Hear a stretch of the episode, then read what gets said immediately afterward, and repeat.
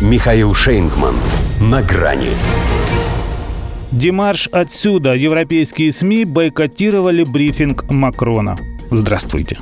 На грани.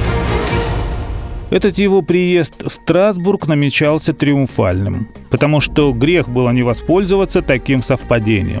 Начатое 1 января полугодовое председательство Франции в Евросоюзе как раз приходится на президентские выборы в Пятой Республике. И хотя Эммануэль Макрон еще не объявил о своем выдвижении на второй срок официально, именно эта его речь в Европарламенте по случаю вступления страны в права главного дежурного по ЕС очевидно должна была стать программным прологом к активной избирательной кампании. А трибуна – той самой стартовой печкой – он постарался. Зажег. И о диалоге с Россией говорил, и о самостоятельности Европы, и о необходимости вооружаться тоже, чтобы не зависеть от США. В общем, как обычно, много на себя взял. И даже больше, учитывая, что он же теперь один такой остался.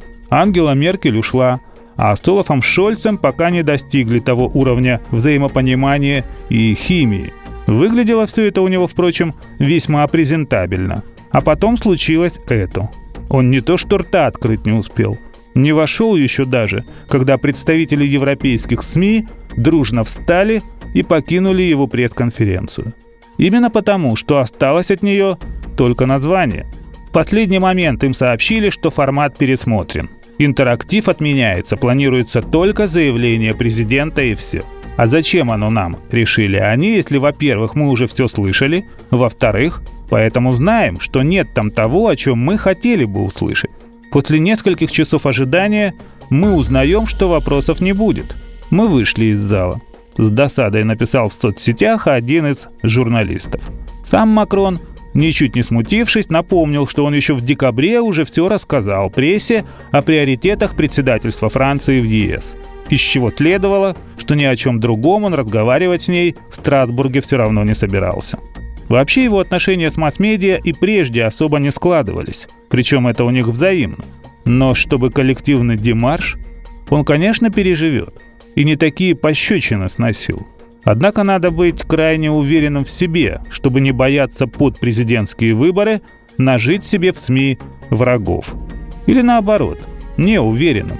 Ведь зато он лишил их возможности использовать каждое его слово против него – он же, вероятно, именно поэтому не произнес его даже в защиту своей супруги. Брижит пришлось самой на всю страну объявлять, что она никакой не трансгендер. Это нехорошие и злые люди. Вскрыли ее генеалогическое древо и сделали из нее ее брата.